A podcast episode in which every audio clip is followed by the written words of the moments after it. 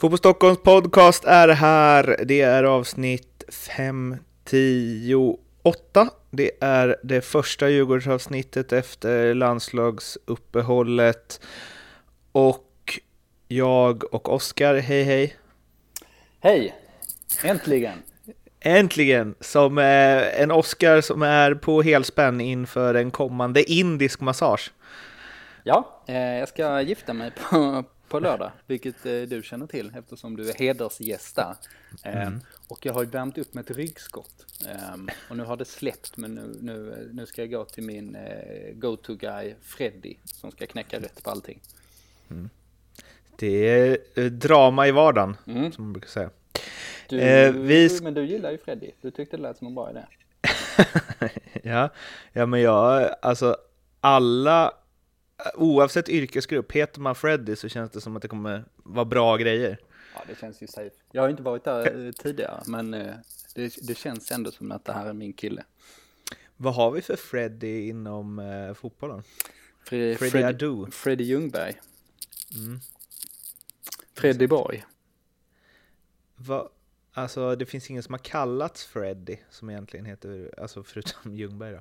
Men um, vad hette han som eh, sprang runt vilsen på topp i Bayern för massa år sedan? Um, hade vi en Freddy där? Ja, det var väl Freddy... Nej? Söder... Ja, just det. Berg.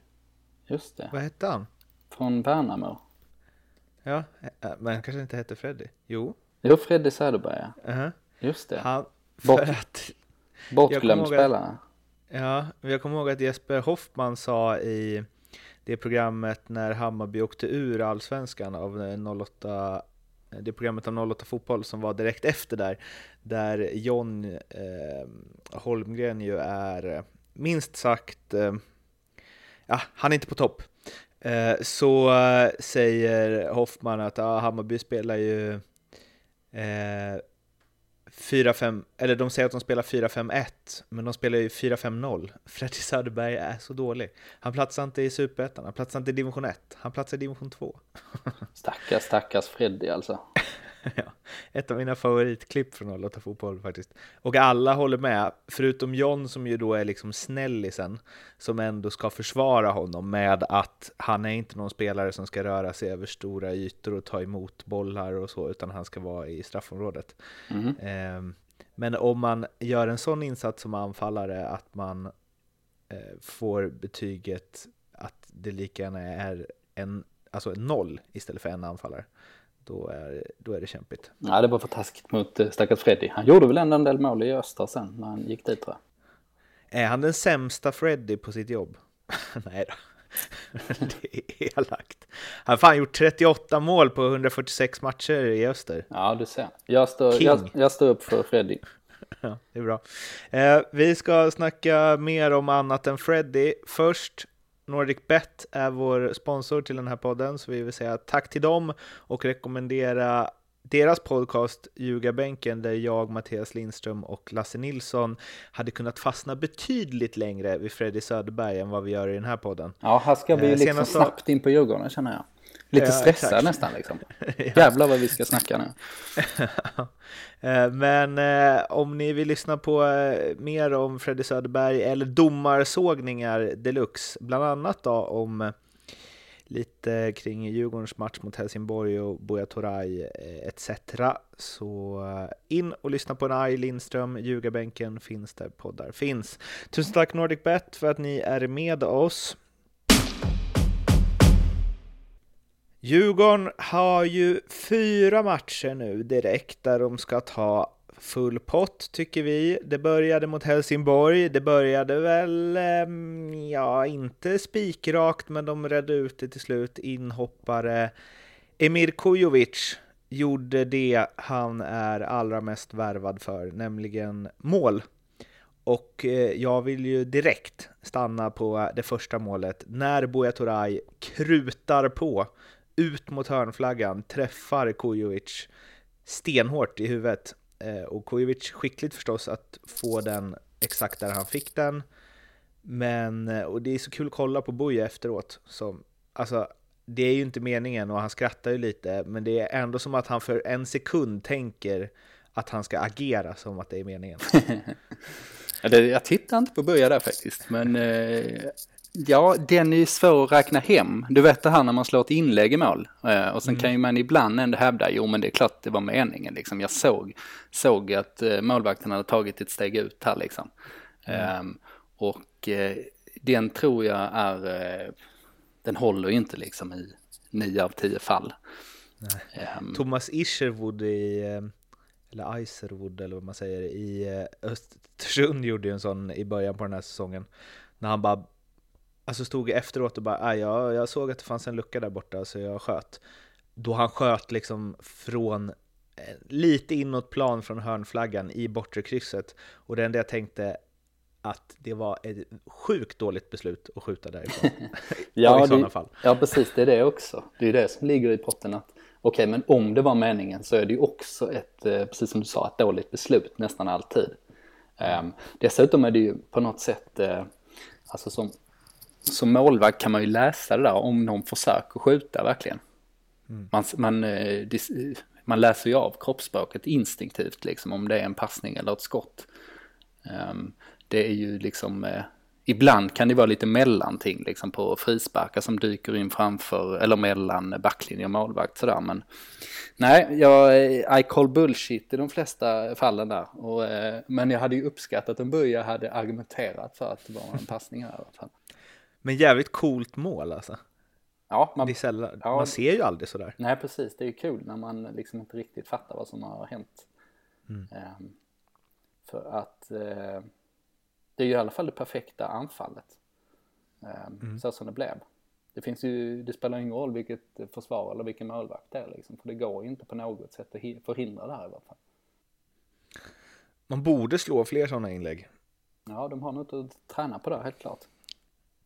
Sen så ryckte Niklas Bärkroth loss på kanten, petade in den till Kojovic som rakade in den i öppet mål och eh, jag som eh, minns Norrköpings guldår såg ju eh, liksom, ja, det blev som Rickard Norling hade sagt en déjà vu mm. till det. Det där hände ju ganska många gånger under det året när Bärkrot bara pet, springa förbi, slå in och Kujovic gjorde de enklaste av mål. Han vann väl också skytteligan det året om jag inte missminner mig. Jo, det gjorde han.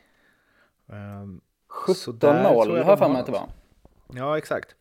Eh, så där tror jag att eh, de kan ha något Djurgården, kanske ännu mer till nästa säsong förstås. Mm. Kujovic sa ju det efteråt att han hade sagt till Bärkrut att eh, ja, men gå runt på kanten och spela in den exakt i den ytan. Gör så mm. bara. Um, och, det, och det är ju lite, vi har ju varit inne på det med Bärkroth tidigare, att han har ju de här enorma spetskvaliteterna med den eh, accelerationen och det här drivet som liksom är nästan ostoppbart för allsvenska backar när det, när det flyter på. Um, och sen är ju nackdelen då lite det här med beslutsfattandet, att det går lite för fort för honom och han har kanske inte riktigt den, han har inte speluppfattning på samma nivå. Ehm, så därför tror jag, okej okay, men om Kujovic bara säger så innan, ja men gör din grej, slå ut din motståndare, sen bara spela in den där. Ehm, så tror jag det kan vara jävligt effektivt att man har den här eh, extremt tydliga straffområdesspelaren som Kujovic är. Han är liksom, ja han är ju så konkret man kan vara där. Ehm, um, Buja kan ju också hugga till i straffområdet ibland men han är ju lite mer uh, oförutsägbar där på något sätt. Uh, även för medspelarna. Så jag tror absolut att det där kan vara ett vapen, att man, att man nästan liksom automatiserar uh, Bärkrot uh, i, i sitt spel. Men det är också en rolig grej, att, en rolig instruktion att ge som uh, målskytt ge mig bara upp, ge, dra din gubbe och sen ger du mig öppet mål. Så löser jag resten. ja, just det. Det är ju, eh, ja det är bekvämt. Då behöver inte Kujovic komma upp i någon sån här eh, matchform, sådär. Nej. 90 minuters form precis. Det kan han bara vara om Backrut gör sin grej. Men um, båda de målen som Kujovic gör, alltså det, för, det andra är ju inget märkvärdigt förutom att han är på rätt plats förstås. Eh, men det första, alltså man ser ju vad det där, kommer han tillbaka? Man fick en liten så här, just det, det är den spelaren de har värvat. Mm. Verkligen. Han är... Det sitter i ryggmärgen det där. Mm. Och han är ju, eh, ja, framför allt såklart är det ju huvudspelet. Om, om vi snackar om boxspelet som sticker ut. Där, han ju, där är han ju bäst i serien. Um, men han är ju bra med eh, fötterna också. Han är bra med båda, båda fötterna och avslutar och så. så. Han är ju en ganska enkel spelare på så sätt. Han är duktig i targetspelet.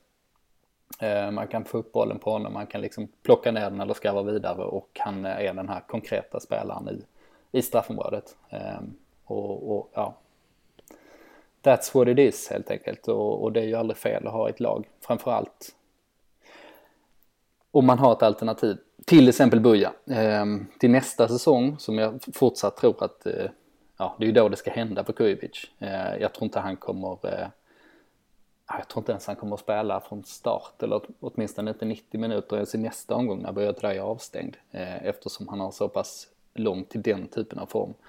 Ehm, men eh, han kan ju vara den här eh, X-faktorn och vilket när jag spekulerade i hur det skulle gå för honom så tänkte jag att han kanske skulle kunna vara den här X-faktorn i slutet av säsongen precis. Eh, men nu blev han ju redan det i sitt, vad var det då? Var det tredje inhoppet kanske?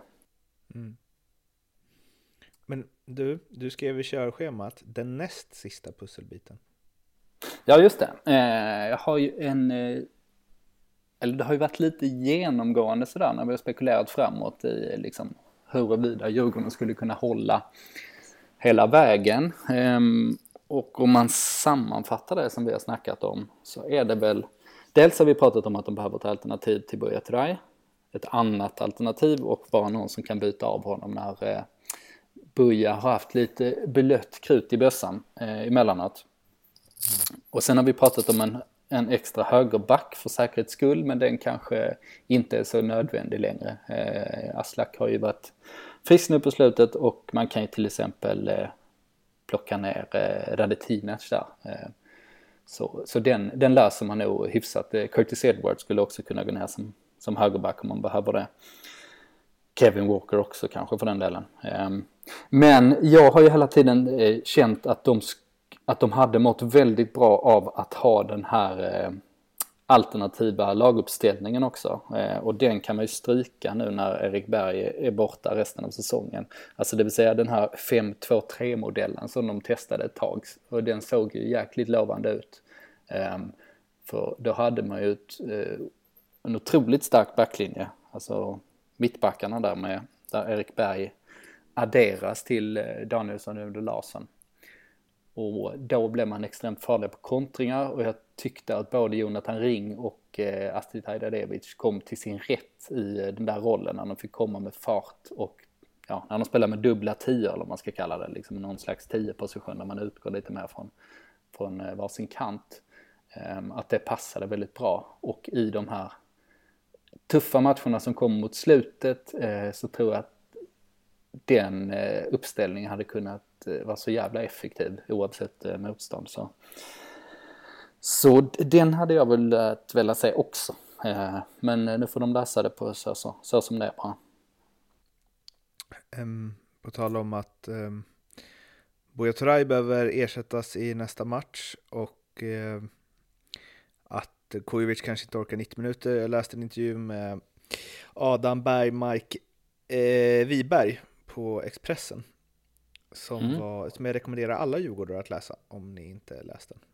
Den var väldigt, eh, ja, han eh, ger roliga svar på typ alla frågor. Alltså inte för att så försöka vara rolig, utan han bara svarar väldigt intressant. Ja. Vilket det är sällan jag så här hajar till över en random intervju med någon som inte spelar så mycket i Allsvenskan. Men den var väldigt eh, mysig faktiskt. Mm. Så läs den. Vi, ska, vi börjar med lästips, eller? Han är ju väldigt mycket, ja precis tycker jag. Eh, han är ju väldigt mycket Djurgårdare i alla fall. Så mycket kan man konstatera. Ja, han fick fjärilar i magen när de ringde till honom och sa att de ville ha honom till Djurgården. Ja, men han borde ju var... hålla för Örebro tycker jag. Med tanke på hans morfar är den eh, gamle hjälten Orvar Bergmark. 58-hjälten mm. Orvar Bergmark. Ja. Yes. Mm. Okay. Och han spelar ju i ÖSK. Mm. I, eh, I bandy också tror jag. Jo, han var väl fotboll och bandy, spelar väl eh, den gode Orvar. Man kanske håller på Örebro i bandy. Ja, vi får, vi får kolla det nästa gång. Hög, stort intresse kring den här frågan. ja. eh, om vi eh, går vidare med eh, eh, den här matchen då, så Buya Toray eh, satte en armbåge i bakhuvudet på Liverstam var det va? Yes. Um, och eh, ja, det finns ju flera grejer här. Dels bedömningen när det skedde och eh, dels eh, vad som, ja vad det innebär för efterspelet för dem. Ja, en in, intrikat situation. Ja, beslutet på planen kvarstår ju om man tar ett beslut på planen. Mm. Lurig situation det där. Ehm, bedömningsmässigt. Han satte ju ett, eh, en armbåge i nacken eller i ansiktet eller vad det nu var. Men det var ju, ja, det, så, så kan man inte göra helt enkelt. Det, det ska ju vara en utvisning på den. Vilket hade kunnat, eh, eller vilket hade ändrat oddsen såklart för resten av matchen. För det stod ju 0-0 där i slutet av första halvlek. Um, Stefan Johannesson och hans eh, domarkollegor såg ju inte riktigt situationen men tog ju upp liksom ett gult kort på känsla mer eller mindre. Um, vilket är lite märkligt. Um, såklart. Å andra sidan um, är det ju inte så konstigt att de missar det. Jag tycker det har försvunnit lite ur diskussionen för att Buja gör ju det här eh, utanför spelet så att säga. Eh, det finns ju ingen anledning till att eh, domarna ska ha eh, eh exakt koll på vad Buja gör precis där. Liksom. De måste ju följa bollen och liksom se på nästa situation och så vidare. Så att de, att de missar det är ju inte helt eh, konstigt egentligen. Ehm, det är ju inget så här liksom, okej, okay, oförklarlig straffsituation eller vad det nu kan vara för någonting. Ehm, men också lite konstigt att det blev Eh, guld, guldkort på känsla, som Stefan Johannesson sa. Ehm, jag vet inte om det var genomtänkt eller om man liksom ehm, tänkte att eh, nu behöver vi något slags eh, videosystem här för att kunna se på sådana situationer i efterhand. Eller strax efter det händer. Ja, märkligt. Det, det jag, mycket vi pratar om i ljugarbänken också, som är så himla konstigt är ju att, eh, ja, att det beslutet som sker på planen kvarstår. Vilket ju gör att om man är osäker så ska man ju absolut inte gå på känsla. Utan då ska man ju ge fan i att eh, döma någonting så att man i sådana fall kan ta beslut om det i efterhand. Ja, så får det ju vara. Ja. Men är inte det knäppt också? Eller? Att bara, alltså så här, nej, du har redan tagit ett beslut på planen. Fel beslut dessutom. Så nu kan man inte ändra det i efterhand. Ja, Nej, det är, alltså, ju, nej, det är klart det är vem, konstigt. Det är ju superkonstigt. Alltså, att ingen i så här, ingen av de som sätter reglerna i, i svensk fotboll, att ingen sitter och bara, är inte, är inte det lite knasigt? Tänk om, alltså domarna har det ändå svårt, tänk om de gör fel beslut, ska vi inte se till att man i efterhand kan ändra det då? Bara, nej, nej, men däremot om inget beslut tas, då kan man göra någonting åt det i efterhand. Det är ja. superknasigt. Det är väl de situationerna där de är tveksamma som man verkligen hade velat kunna eh, rätta till i efterhand. Ja, nej, jag är helt, helt enig. Och eh, det är ju ofta så man eh, hänvisar till regler och sånt här liksom. Eh, ja, men det är ni själva som har bestämt reglerna där. Då får man väl bara se över dem. Det är inte konstigt mm. än så. Det är, ingen, eh, liksom, eh, det är ingen grundlag här liksom. Det är inget regeringsskifte som ska till eh, för att man ska kunna gå in och pilla där. Utan det är bara att fixa till helt enkelt. Jag hade velat höra, jag hade velat träffa någon person som argumenterar för att det är bra som det är nu. Varför det är bra. Ja. Du, jag kan inte komma på ett enda argument. Varför det är så bra just nu. Mm, exakt.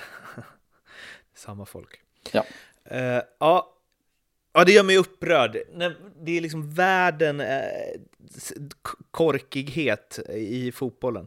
Ja, ja, skitsamma. En, eh, en sak till där bara, apropå ja. det här med det som jag sa, att jag fattar att man ändå kan ta ett gult kort. Det är ju inte ett rationellt eh, argument överhuvudtaget och det håller väl inte, inte egentligen inte. Men ja, när jag dömde matcher, så här, eh, pojk och flickmatcher när jag var 15 eller någonting. Eh, då kunde man ju ibland bara safea liksom. Alltså man, okej okay, vad fan det var säkert frispark för nu de nu blir de så förbannade liksom. Men jag vet, men jag vet inte riktigt. Och så bara tog man det. som att du var en riktigt dålig domare. ja, jag var nog ganska dålig då. Eh, eller det hade jag säkert varit idag också. Men eh, jag, tror, jag tror många, det är fan svårt att döma när man är 15 också. Och det står jo. så tokiga ledare och, och gormar vid sidan av liksom. Ja, absolut. Att du gjorde det är helt okej. Okay. Men att man gör det på allsvensk nivå är inte okej. Okay. Nej, nej, visst. Men jag kan ändå, jag kan känna det liksom. Att man ja. safear lite liksom. Man, folk blir inte så arga liksom. Ehm, det är, det är fräscht det här tycker jag i jämförelse jag, med allas, alla andras raseri. Ja, men jag hör ju hur jag själv låter. Men, eh, mm. men so be it. men det är, ja, folk kämpar på, de har det inte lätt. Ibland blir det fel, så enkelt är det. Eh, vi, Däremot tror jag eh, inte att Helsingborg kommer att överklaga. Eh, för att eh, de är väl pragmatiska där och vet att Djurgården möter flera av deras konkurrenter. Så de ser väl till sig själva där och kommer förmodligen strunta i det. Jag hade blivit överraskad om, om, om de hade gjort någonting i vart fall. Mm. Ska vi snacka lite om Östersund eller? Ja, ehm, Djurgårdssupportern Christian eh, Augustinsson eh, har på Twitter räknat ut en alternativ tabell vad som skulle hända om Östersund eh, diskvalificerades av en eller annan anledning. Det tror vi väl inte kommer hända eftersom det brukar inte vara så men liksom om, om det skulle nystas upp nya saker som, som liksom så tydligt krockar med regelverket. Om... Det låter ju helt orimligt. Ja, precis. Nya saker kommer ju dyka upp i och för sig. Men ja, vi har ju svårt att säga att det, att det skulle bli så. Men om det skulle bli så, eh, så har ni i alla fall räknat ut att, eh, att det skulle gynna AIK och Malmö i toppstriden. För att Djurgården skulle bli av med tre poäng och en match mindre där hittills. Medan AIK och Malmö som har spelat mot Östersund två gånger skulle bli av med fyra poäng vardera, men det är ju på två matcher då alltså. Så i den alternativa verkligheten så är det en eh, dålig, dålig grej för Djurgården om, om Östersund skulle nollas. Så gå in på eh, Christian Augustinssons eh, Twitter så hittar ni den alternativa tabellen där för den som vill svettas lite i onödan kanske. Mm. Jag måste säga att jag har kring hela Östersundsgrejen, jag har liksom zonat ut. jag vet inte riktigt vilken karis och vilket belopp som är vilket längre. Det känns som att det bara pepprar på. Ja, det känns så. Men eh, på tal om Östersund då, så är ju det ett av lagen som står framför Djurgården nu, eh, som de ska möta. De har Sundsvall, de har Falkenberg, de har Östersund. Och om det var fyra raka segrar som vi tänkte inför Helsingborgsmatchen så tänker man ju ännu mer tre raka segrar nu. För var det någon de skulle ha strul i så var det väl Helsingborg. Ja, åtminstone när man möter eh, ja, den här nya Helsingborg med eh, Olof Mellberg bakom spakarna. Eh, det brukar ju alltid vara svårt att möta lag som får en, en ny tränare, en nytändning. Och det såg man ju också att Helsingborg var ett helt annat lag än vad de varit tidigare. Så, och det, ja, det satt ju rätt långt inne får man säga. Det krävdes ju ett skott i pannan innan det här var löst. Precis. Det kanske inte kommer att krävas mot Sundsvall, Falkenberg och Östersund. Nej, det är såklart jättebra chanser där. Ehm, Sundsvall eftersom ja, de ser hopplösa ut. De... Axén sa att de inte vunnit sen Hjälmaren brann. Nej, det ligger, det ligger något i det. Eh, nej, ett hopplös säsong och eh, nu testar att göra en helt annan grej. Eh, alltså frångå sitt tiki-taka-spel och sånt där. Men, men det är ju lättare sagt än gjort. Eh, konstgräs där på bortaplan är ju såklart bra för Djurgården också. Eh, Falkenberg är ju, ja det är ju den rena kvalitetsskillnaden där som är den stora grejen. Och sen Östersund bortaplan, eh, lite samma som Sundsvall där med konstgräs och ett eh, lag som famlar efter någonting. Eh, även om Östersund är ju eh, ja, snäppet svårare än Sundsvall såklart. Men det är ju det är jättechanser där till, till eh, 9 poäng och i så fall 59 poäng totalt på 26 matcher. Och, eh, ja. Då ser det härligt ut, även om det tätar till sig på slutet i spelschemat. Det var det för det här återstartsavsnittet eh, med med Djurgårdsfokus. Eh, Vi kommer att höras igen, ja, kanske inte dagen efter Djurgårdens nästa match, eftersom den är på fredag och du ska eh, gifta dig på lördag. Men i början av nästa vecka i alla fall. Ja, det är nog en bättre idé. Det skulle ju kunna bli ett drivigt avsnitt annars, men vi, vi, får, vi får hålla lite på det tror jag. Ja, vi får hålla lite på det. Eh, men tills dess får ni ha det så bra och eh, häng med oss på sociala medier. Det är Twitter, det är Instagram och det är Facebook, det vet ni. Vi hörs snart. Ha det fint. Hej då! Hej!